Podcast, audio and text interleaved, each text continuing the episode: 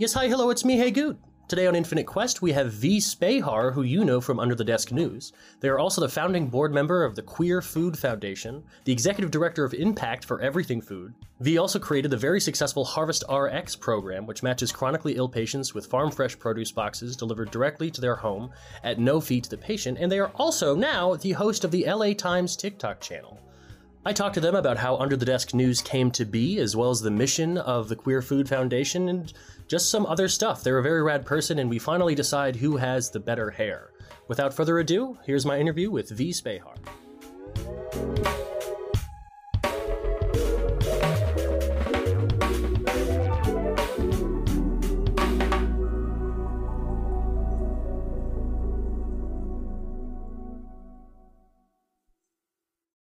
Thank you so much for being here. Yeah, it's super exciting to be on. So I wanted to ask first off, just how did Under the Desk News come to be? So I am a person who was finding myself in a familiar situation to many folks, I'm sure, where I was having a difficult time watching the news and I was more into like reading newspapers at this point and trying to limit the amount of like visual stimulation that I had or like just that influx of really intense news was getting to be quite a bit. Um, and in January, I jokingly started doing the news from under my desk to create this kind of like calm news from a safe space. The idea being like when you don't feel well or when you're scared, you're on you might go under your desk at your office or something like that. And it started off kind of just as a joke to do to just do one and you know talking about stuff that was going on in January.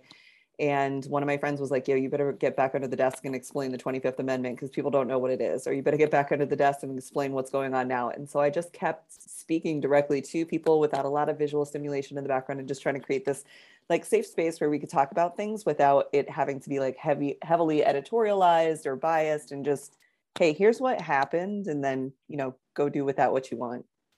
Yeah. So it, it seems to be very disarming in a way. Was that intentional?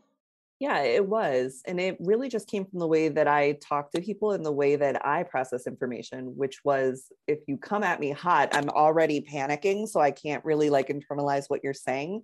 So I wanted to eliminate that in my channel and just kind of be like, here's what happened this is going to mean different things to everybody, no matter where you are in the world or what your particular walk of life is.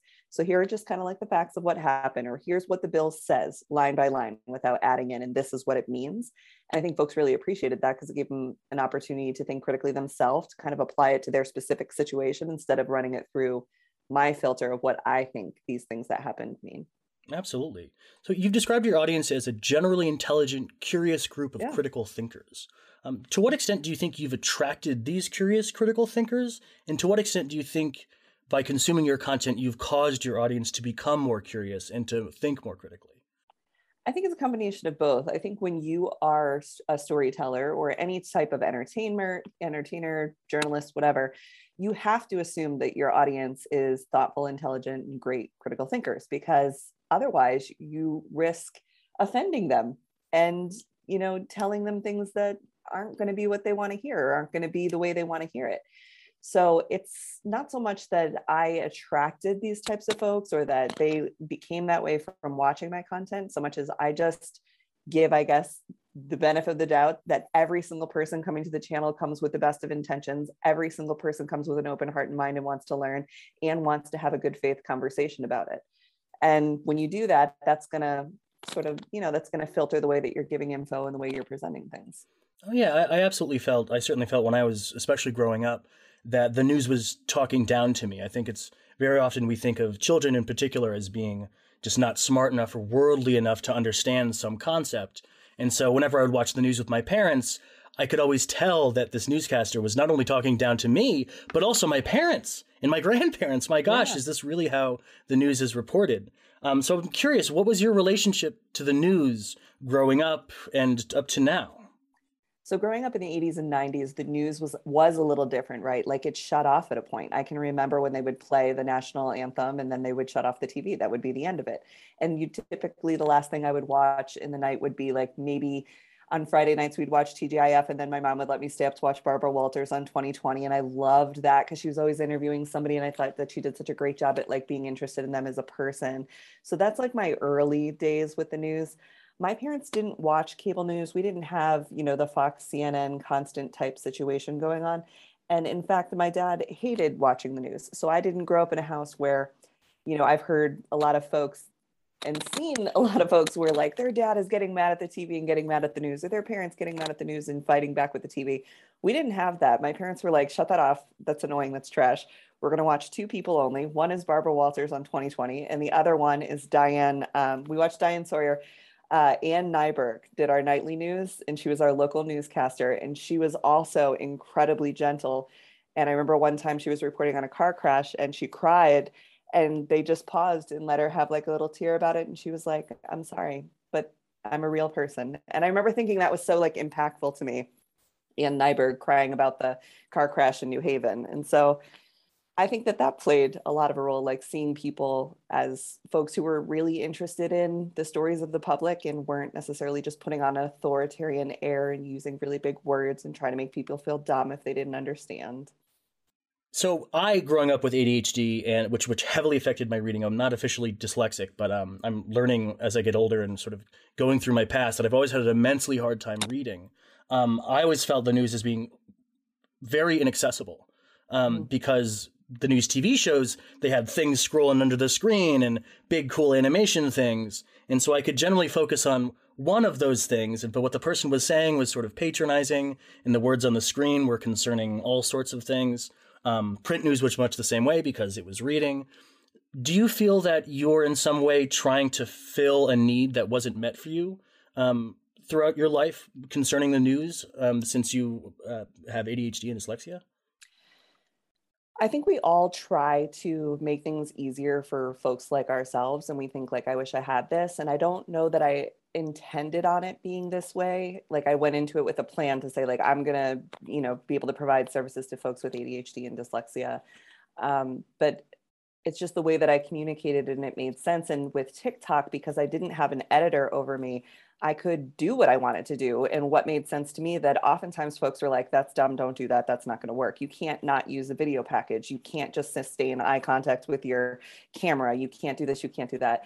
If you don't have pictures, they're not going to stay involved. You can't do a three minute video. You can't do a single topic. You can't just do a headline.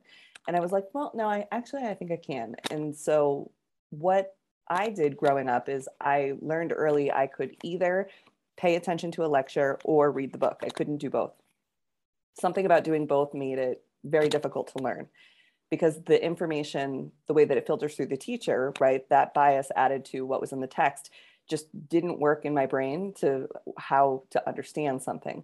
So I can remember watching TV shows with my eyes closed when I was young, or watching the news with my eyes closed, or only reading and then not watching the movie, or just watching the movie and not reading. I couldn't do both. And so I wanted to create this thing in which you could just listen to it or you could watch it, but it wasn't so overly stimulating, like you said, because for some folks, you know, I'm looking at the picture of the car over here and I'm like, oh, the, our police cars don't look like that. And then they're talking about a murder. And then I'm reading on the bottom that like school's closed tomorrow. Like it just didn't work for me and it, it caused a lot of frustration. So, yeah, I think. Hmm. I also, so for Kate and me, um, Infinite Quest started as sort of an amorphous side project and has now become an amorphous full time job. So, how is your understanding of the significance of not just under the desk news? Because I don't want to to I was going to say box you in, but I suppose your desk is already doing a pretty good job of that.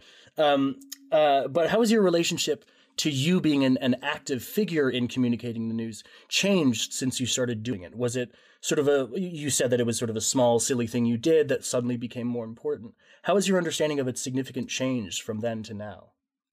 So I've always been a good communicator and I've always been a, a person who could interpret things well and see very clearly big picture and then also change like the way that my brain was configuring to see the brushstrokes of something. Where I struggled in this journey is that I don't have a strong journalist background. I have a strong like facilitator, performer, keynote speaker, explainer, program manager type background. So when I started to get a lot of attention for the account, I started to have people ask me, well, where did you go to school? And I hate that question. It's mm-hmm. like in DC, they ask you the first thing, where do you work? Right. Oh, yeah. And I'm like, that really has very little to do with what your talents or your skills or your potential is.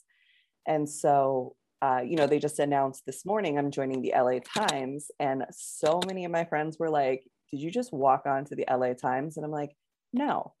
the path to this particular role may not have been the traditional one, but it doesn't mean that it's any less a viable avenue to where I got to.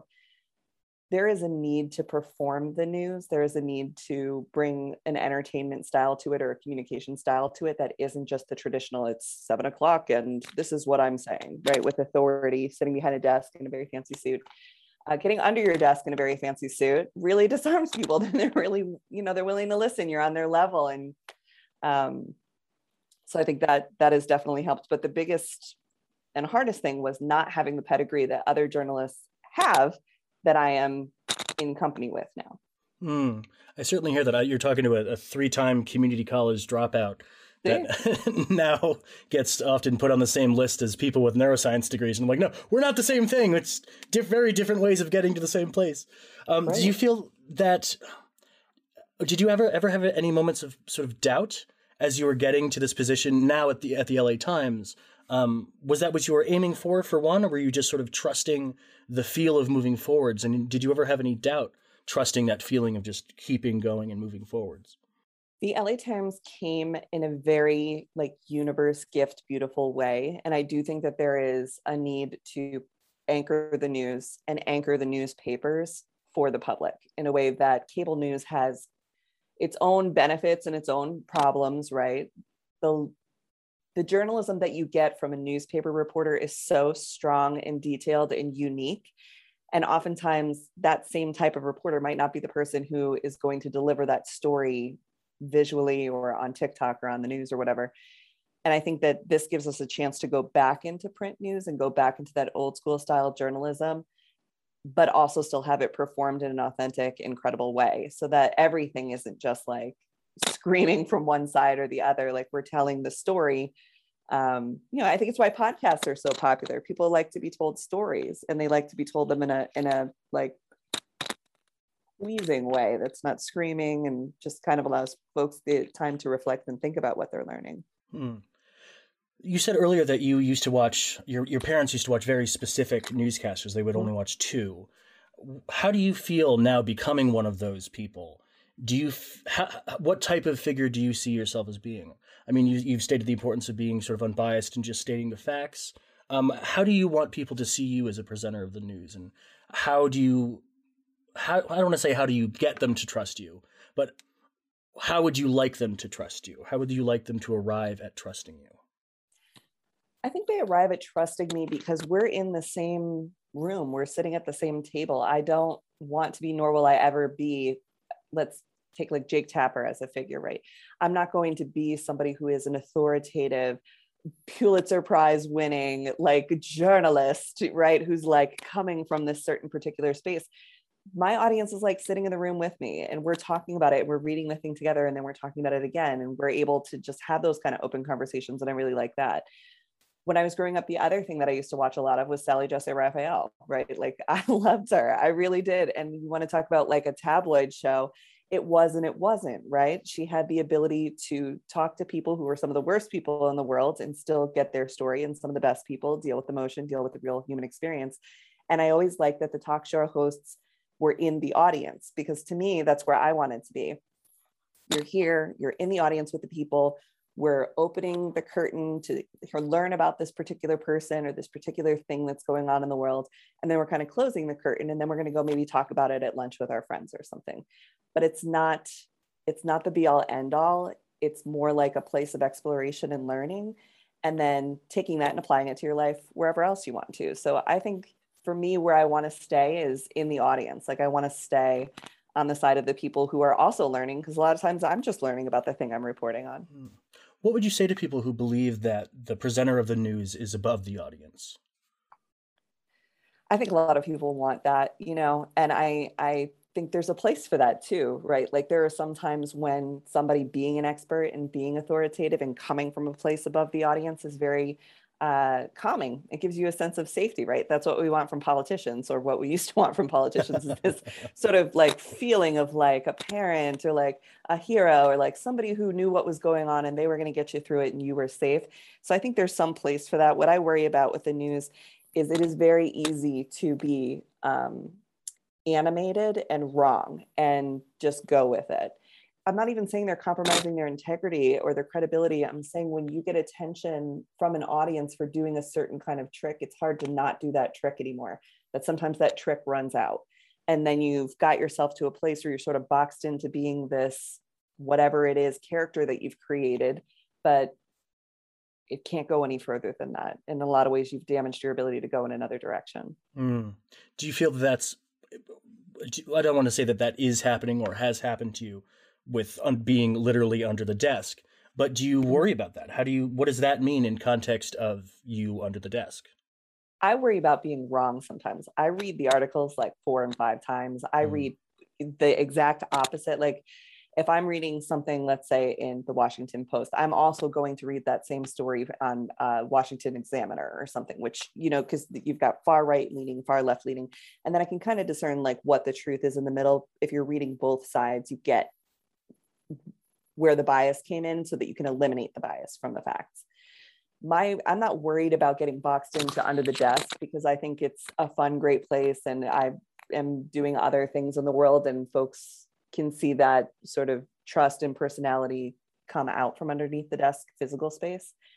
What I worry about is ever reporting something that is wrong because mm. you really don't get a chance at retractions anymore. The second you say something, that really is it. It goes too quickly. You've got duets flying off, you got stitches flying off. You really, you can never get it back if you say something wrong. So I try to be so careful with what I say. And that's my biggest fear is that somehow some story will be published widely and then turn out to not be true and then you can't get it back or that fact changed or something you know yeah i, I certainly feel that way too with with adhd related content where mm-hmm. there there's something called the uh, international consensus statement on adhd which is basically everything that scientists around the world have all agreed stamped we know this to be true about adhd mm-hmm. but there's always no research being done which is great but reporting on a study that may or may not find some correlation is very different than saying this is certainly true. And so I'm at sort of at a point now where reporting on the studies is what I want to be doing, but I'm so terrified that somebody's going to say, "Oh, Eric said, you know, I don't know, doing Rubik's cubes will cure my ADHD." And it's like, "No, no, no, no, no, I didn't. There was a slight correlation in one study done by one thing." So I totally understand that fear. Um, I'm I'm curious how you said that uh, you want to be in the audience, a member of the mm-hmm. audience. And you've also stated that people seem to look for some sort of a calming presence, a steady hand. Um, how do you think a newscaster, whether they're print or, or, or uh, visual or media or, or you know uh, broadcast media, um, can achieve that sort of same steady hand, trust me, I know what I'm talking about type um, aura while still being in the audience? And do you think a person who's not a newscaster, just a person who knows other people, as people tend to do, can have that same air.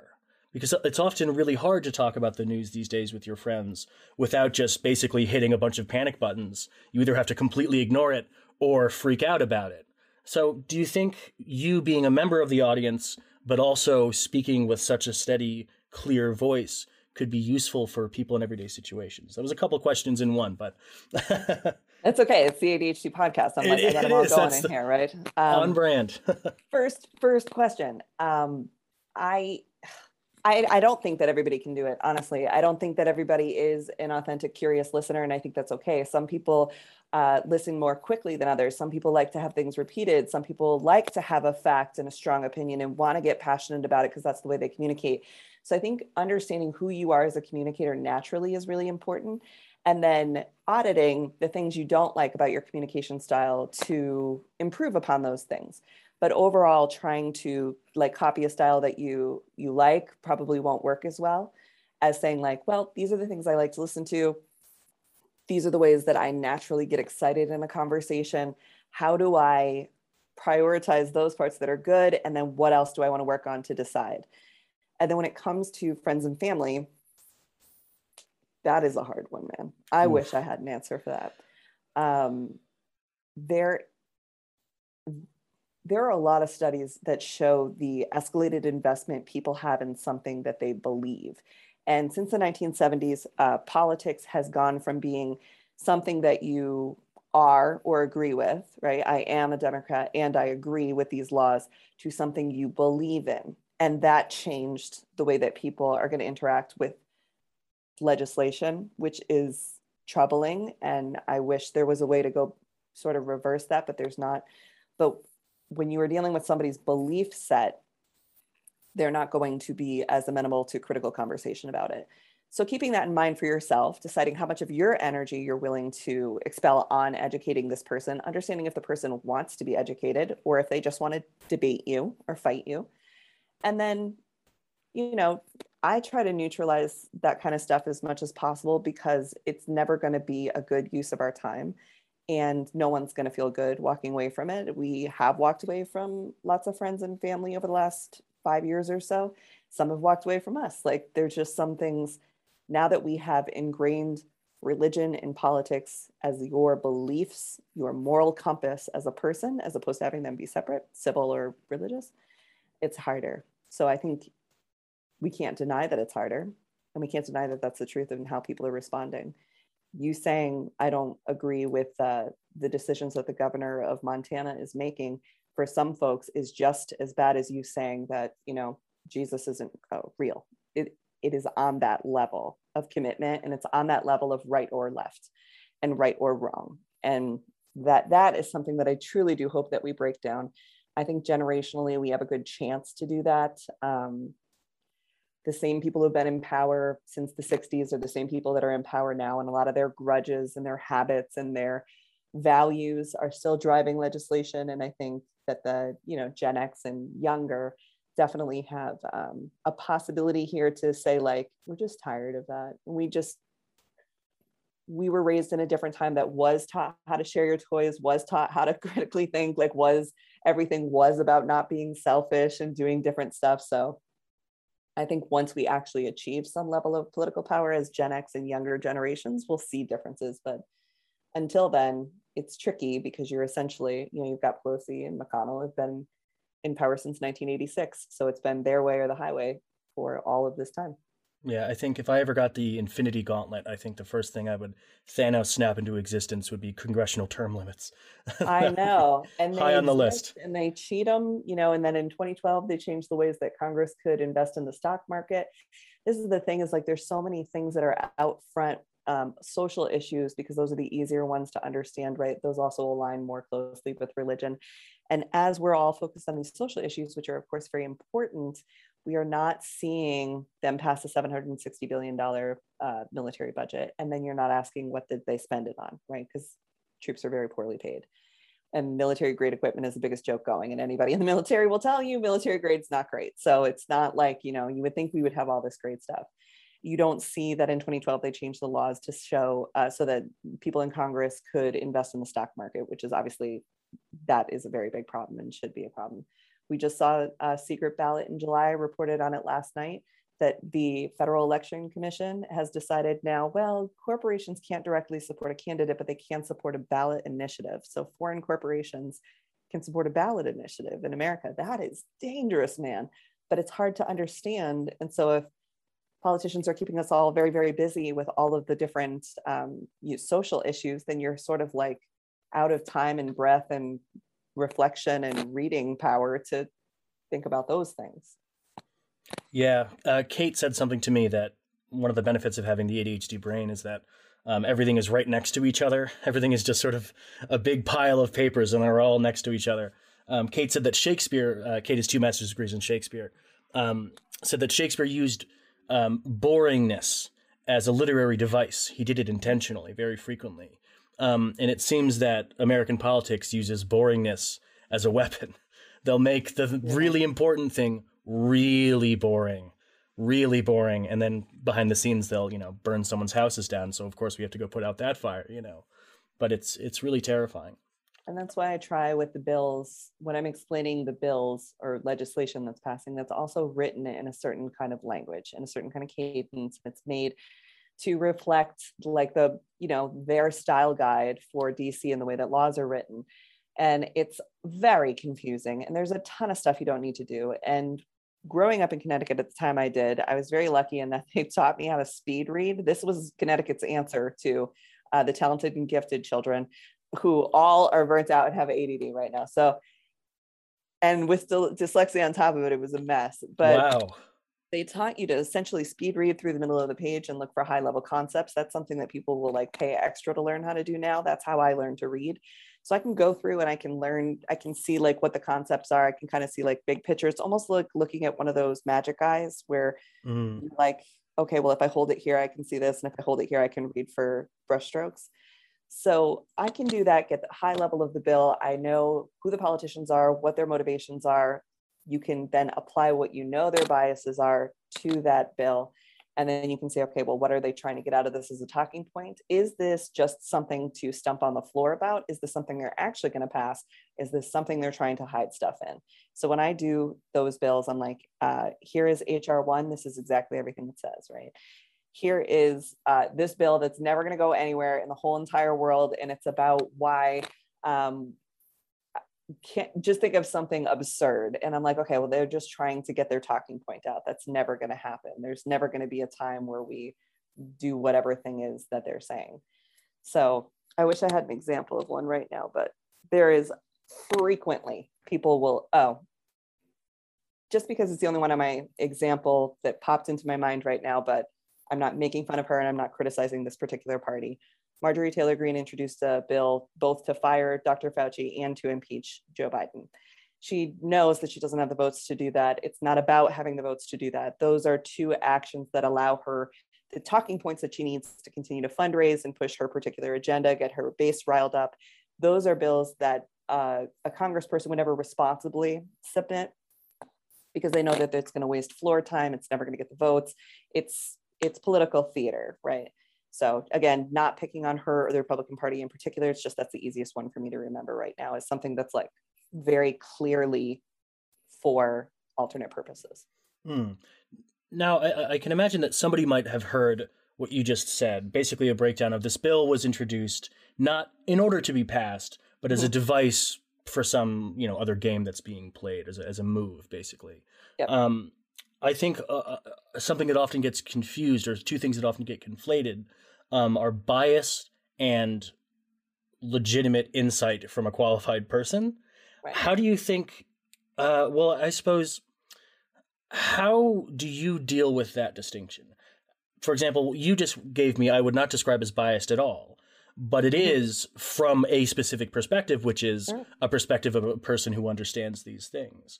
How do you walk that line, or how do you draw that distinction in your content? Because I believe you do that quite successfully. It's something that I'm very grateful for.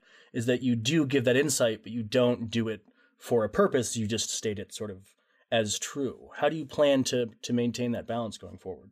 I think you have to recognize that other people's biases when they're looking at me as well. I get uh, one of the biggest comments I get is, I don't think we agree politically, but I like the way you talk. And I'm like, okay, but I haven't said any of my opinions on politics. And I think if you knew what they were, you would be rather surprised who I've worked for and like what I've done in the past. And they will come, they're coming into it with their own bias. So oftentimes I have to tell them upfront, it's okay to listen to me. So I'm like, I am not I don't have an agenda here to say at the end of what I'm about to say to you, I'm going to tell you something else. The opposite is correct. When Marjorie Taylor Greene introduced this law, it was done like this. It happens all the time. Oftentimes, then I'll say it's like when Pelosi tore up Trump's speech. There are things that they do because they need press attention, because when they get that press attention, they have a different call to action, right? So we've got like the bait. It's the it just happens everywhere. It's exactly what happens. So I think people then recognize that because they're like, oh yeah, okay, I understand the bait. I've seen her then do that on the house floor. Okay, whatever, get out of here. And then go immediately outside and talk about fundraising and talk about uh, which can, uh, candidate she needs to be supported that's running for election right now, or talk about something that Trump wants to say that he can't get his point out because he doesn't have the Twitter. Like you can see very clearly when you know that these are the things that everybody does.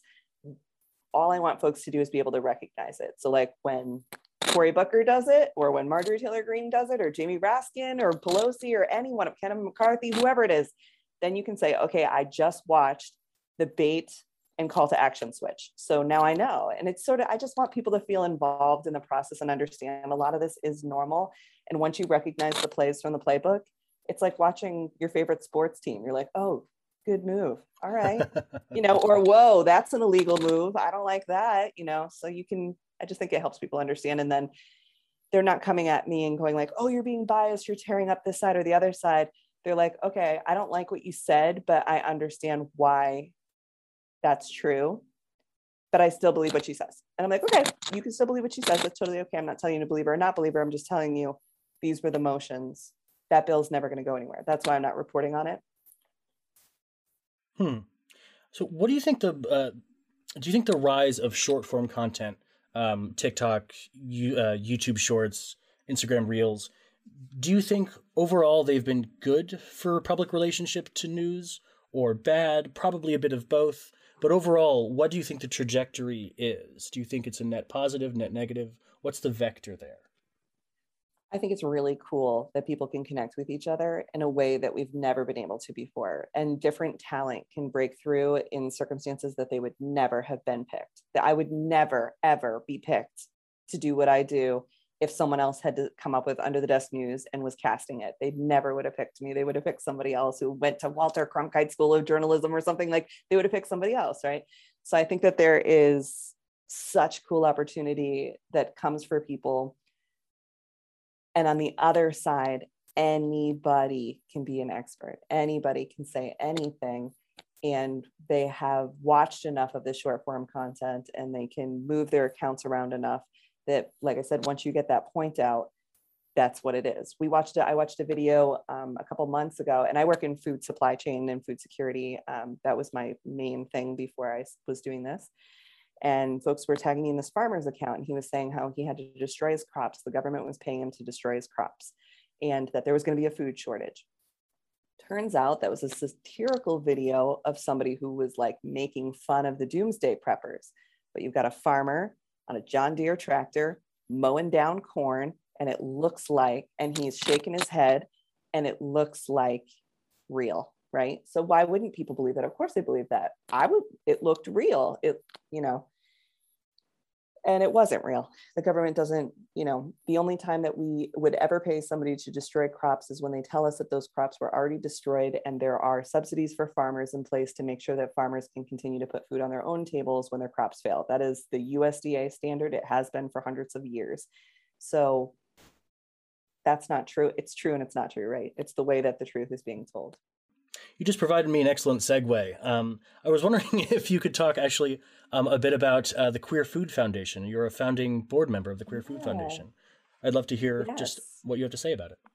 So, you know, like everyone who uh, wanted to end up on Broadway, which was my original dream as a youth, I ended up with a career in food. And so recently, I was working for the James Beard Foundation and I was their director of impact. Uh, James Beard Foundation, for folks who don't know, is like the Oscars of chefs. So, like, this is the award that they win. It's like the highest honor you can get. It has a long history of being like the arbiters of excellence and all this kind of like elite stuff. And then they decided that they wanted to care about the environment and food and people. And so they brought us in as this impact team to manage things like LGBTQ inclusion in restaurant culture, um, women's leadership in the kitchen, uh, sustainability in seafood, sustainability in crops. Uh, they worked with um, the Hill on the Black food farmers um, reparations stuff. Like there's a ton of cool stuff that this organization was doing. And at the time, the pandemic hit, they ended up cutting an awful lot of these impact programs because it was like, okay, well, who's funding it? And all the restaurants are closed and everything's crazy. So this woman that I had worked with previously, Gabrielle Leonard, founded Queer Food Foundation, asked me to be a board member. There's a bunch of folks from the scene in it. And the idea is to advocate for queer inclusion in an authentic way and tell those stories. There are a lot of organizations that were working for like women's equality or were working for BIPOC recognition. There was a lot of organizations who were telling better stories about colonization of food. And there wasn't really a lot about the queer journey in food and their importance within this ecosystem. And so that's what we work on now is raising people up and talking about queer food culture, queer food pathways in a way that you might talk about Jewish food or Asian food or Black food, because it is its own little niche um, world and there's a lot of importance to it. And there's a lot of pain that has come from queer people in, in the food world. There used to be a joke that all the waiters in New York City were gay, and it was a joke, and it wasn't a joke because that was really the only job that we could get back in the 60s and 70s. And so for queer men who were out, a lot of times your job was in food service. It's the land of the misfits for a reason, and it remains that way. And we want to protect some of that, but we also want to bring some respect to um, the industry in a way that's like, because this is the journey we came from, this is where we want to go, and this is how we actually authentically include people without exploiting them. Hmm. So you use the term twice, um, authentically include them. Yeah. What does authentically include them mean versus inauthentically? It means that we queer is one of the things that a chef might be. It's not the first thing that they are. They are French trained or they are fusion or they are self-taught or they are whatever the case may be. And they are also queer. What happens a lot of the time is June rolls around and everybody gets a call, right? It's Pride Month and I want to do everything with you. And then I don't hear from you the rest of the year. So what we wanted to do was talk about trans inclusion uh, when it comes to setting guest expectations in the restaurant. If you're going to hire a trans person to work at the as the barista at your counter or something like that, you have a responsibility to that person both as the employer but also the entire atmosphere and who you're serving. What types of guests are you going to allow? Are you going to say, "Well, I can't do anything about the guest"? Well, then you really shouldn't hire that person because it's more damaging than the DEI you think it is. So authentically including means understanding the queer community their habits the needs that they have the social structures they grow up within the family that they have it's different um, often and requires different accommodations and just helping people figure out what those are and do it the right way could you clarify what DEI means diversity equity and inclusion so oftentimes we get included but we don't get like uh, authentically included. We'll get invited to the dance, but we will still be a spectacle in some cases. So the idea here is to normalize the fact that queer people exist in the world and it doesn't have to be a thing where it's like, hi, this is my gay friend and they're a chef. It's like, hi, this is my friend. They're a chef. That's it. And then if they're queer, like that's okay too, but it doesn't have to be this like leading thing to prove that you are, um, you know, doing the right work or you're inclusive. Hmm. So I think I think we we could certainly both agree, and I'm sure the vast majority, if not all, of the listeners of this would agree that queer people should be included in the the hospitality industry, just because, of course, they should. Yeah. Um, so just that by its own merit. Um, but I'm curious, what do you think the hospitality industry is missing out on by not including them as authentically as they could, or as it could? So it's more of a conversation of who gets priority and the impact that has on the taste of this nation, what the food of this nation is, and what the general public gets to have. Because taking queer folks or women or other minorities of any type are less likely to get funding for their restaurant. They are less likely to win an award. They are less likely to get a write up. And those things influence what food is available to you in this nation. And that I think is actually the bigger issue here. So what we're trying to fix and what we want to continue to build conversation around is it's not just like okay well it's june so let's support gay owned restaurants it's this person has an incredible idea and convincing the banks and the powers that be and the folks in the awards circuit that just because they don't look like you or they're not what you're used to or they're not cooking french european food they are still worthy of your time and your investment. And that is something that we work really hard on because that's really what's going to make the difference. If we continue to center and prioritize French uh, American culinary, which is like, you know, from like way back in the day, what people decided was like fancy food here, you're just missing out on so much other food and so many other dining experiences. And like, it's a it's a bummer, man. It's a bummer that the American diner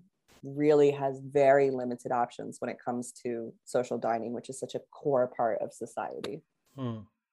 So I think it's interesting. So you said you wanted to be a, a Broadway actor. You wanted to be a, broad, a star. I kid, yeah, I went to school for theater and everything. I think that's probably why part of why I'm a good communicator.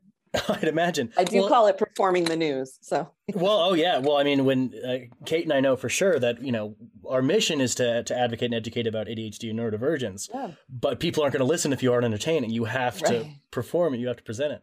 Um, so you were going to go to Broadway. Uh, ended up become, going to the hospitality industry.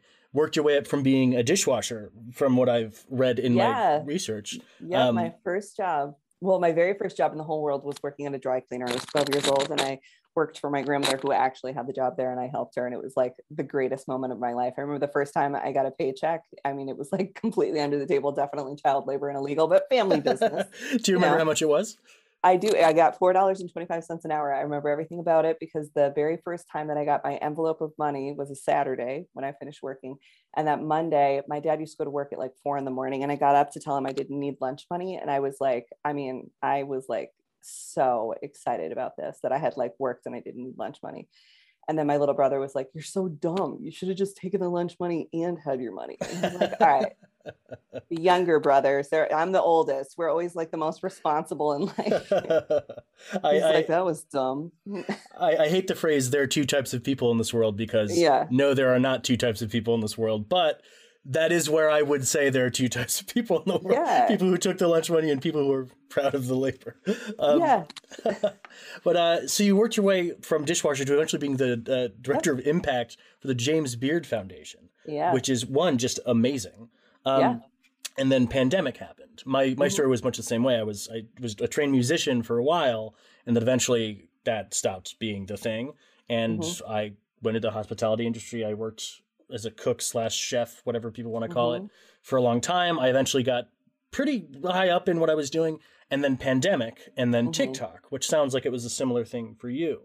Um, I sort of landed and got traction being the ADHD hair guy. You know, I yep. got the hair and then whatever. The hair really helps on TikTok. Anyone listening, you got to have good hair on TikTok.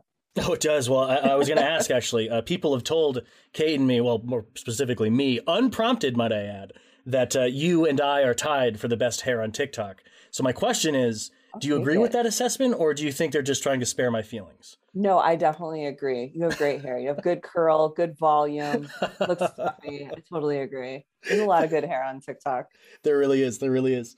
Um, but so I, I had a, sort of a similar sort of thing. I mean, I think mm-hmm.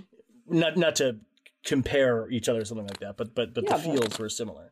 Um, and I gotta say, I'm scared shitless all the time. Yeah. I'm terrified all the time that if I stop being the ADHD hair guy, then I'll fall off. So I'm curious when you inevitably get your own show, mm-hmm. are you worried more that they're going to make you stay under the desk? Or are you worried more that people aren't going to care once you're not under the desk? No, because I've been aware of that from the very, very beginning. And I think that came, if there's one thing I learned in theater school, that was it is that you cannot get yourself typecast into a place where that's the only thing that you are. And I had that problem in theater school, and I had that problem when I was performing professionally. I always got cast as a bad boy from the Bible. I am not, I cannot tell you how many times I have played like the narrator or Cain or Judas or always, right? Always, always, always playing this particular type of character, which worked but when you are creating a character for TikTok and you you want it to be your thing, it will become who you are. And so you have to know that is who you are. Like you can't change that. That is a fact, that is a truth. You will always be ADHD hair guy. I will always be under the desk. And that is a joyful, safe home. But then we start to show them other sides of us. Now, within the Under the Desk TikTok channel, I will never not be under the desk. I will always be that. I love being that. People love that. That's not going anywhere. I've been mindful to build outside of that. TikTok was always a jumping off platform. I don't think it's like if you get, you know, like I don't have a YouTube, but I know people who do. And they're like, yeah, when you get a YouTube, I mean, that's really your thing. You can live off of that. You cannot live off of the TikTok creator fund. I want so clear with people you cannot live off of TikTok. You need to have a diversity of other products. So is that like for you this podcast? That's something that is going to be built out. For me, I was doing keynote speeches. I still do. I do facilitating. I do emceeing, interviews, all kinds of stuff like that. I was always building that. I never stopped thinking about that. So that whatever channel I had, I'm V from under the desk, but it's an exciting and fun thing. And like, oh my God, it's like seeing a teacher outside of school. You have to make it cool to be outside of your universe too. Otherwise, it is really, really difficult. And it is scary because TikTok is fragile, man. It is a fragile platform. You could lose your account in a second. It they don't care. So uh, my advice to anybody would be be dedicated to your thing, make sure that's what you really want to do and where you want to be. Um, and then understand what you're building outside of it is always got to be running parallel to your main thing, but it won't be integrated into your channel. I had this question for people when I wanted to do shit talking and speculating because my whole thing is about not having an opinion. But I was like going to do an Elizabeth Holmes trial channel or like a burner channel. And people were like, oh, please don't do that. I just want it all here. I like to visit you here. And I was like, okay. So then I had to create that delineation of I'm taking off the suit, I'm, I'm above the desk, I changed the lighting, I changed the way my hair looks. Sometimes I even change my glasses to make very clear that this is not an under the desk episode. This is a moment with me hanging out and we're buds and we're just talking because we do have this relationship. And that way you can build alternate characters into your channel, but you got to always be looking for, I was always looking for something in the real world um, that TikTok would be the jumping off platform to get. Hmm. Now, uh, I I have one final question that, that I always sure. I always ask our guests. I've asked Kate too as well, but it's hard for two ADHD people to, to be on the same page ever. um, yeah. But uh, for you, I actually have two questions. One, do you ever do the V introduction speech from V for Vendetta when uh, you introduce yourself? I don't, but I should. I should. I definitely. I'll that, that. You, as a performer, that might be an awesome thing to have under your belt, just at any yes. given time, just to throw out at a cocktail party at some point. um, but also, um, first off, before I ask this last question, it's a whimsical one. It's more of a getting to know you sort of sure. James Lipton type question. So before that, I just wanted to thank you again so much for being here. Um, and is there anything you'd like to? I don't want to say plug, but I clearly just did. So uh, what are you working on? Where can people find you? And um, you know, TikTok is still my main gig, so definitely check out the TikTok. I'm doing the, I'm now hosting the LA Times TikTok, so I'm going to do a couple pieces of content for them per week, and then be bringing in some guests to talk about specifically not just LA, but the California perspective. So West Coast perspective on things happening in DC, stuff that's happening with the environment, a little bit of entertainment, but not really. And the whole vibe there is to similarly build out that channel as a place where you can kind of like chill, listen to what's going on, it's not the Washington Post, not the New York Times, it's not the intense intensity of the East Coast papers, but it's just as credible and just as important. Um, and that's why I said yes to them. And I was really excited about them because it is this still kind of safe space for news. Uh, yeah, those are my two main things right now, man. Really excited about those. Right on, and congratulations. Very wow. Just, just congratulations. Um, now, so if you could magically, just all of a sudden, be able to play every instrument in the world masterfully, or speak every language in the world eloquently, fluently? Which would you choose? Well, my wife is a cellist, so I'm going to choose the speak every language because she can play almost every instrument. so I feel like I feel like that was a ringer question.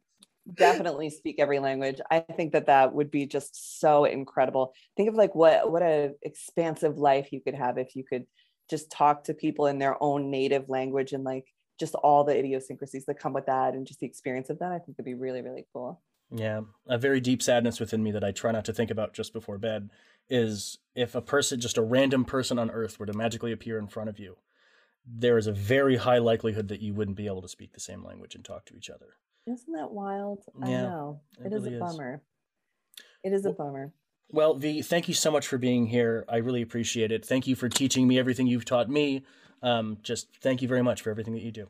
Yeah, I appreciate it, Eric. And I I wanted to come on and talk to you because I think that folks oftentimes have a false idea that the people that they admire who are smart or academic or journalists have this like they're reading all the time and it's easy for them. It's not. I'm freaking dyslexic with ADHD. like I have to either watch TV with my eyes closed or read. Like it's it's wild, man. But you'll find your own accommodations and you really can do you can go where you want to go. You don't need an expansive vocabulary. You don't need an Ivy League degree. Just if you like talking to people, figure out how you want to talk to them more. Awesome. And if you'd ever like to come back and talk about yeah. more neurodivergent focused conversation than news focused conversation, we'd love to have you. yeah, sounds great. Thanks, Eric. All right. Thanks, Pete.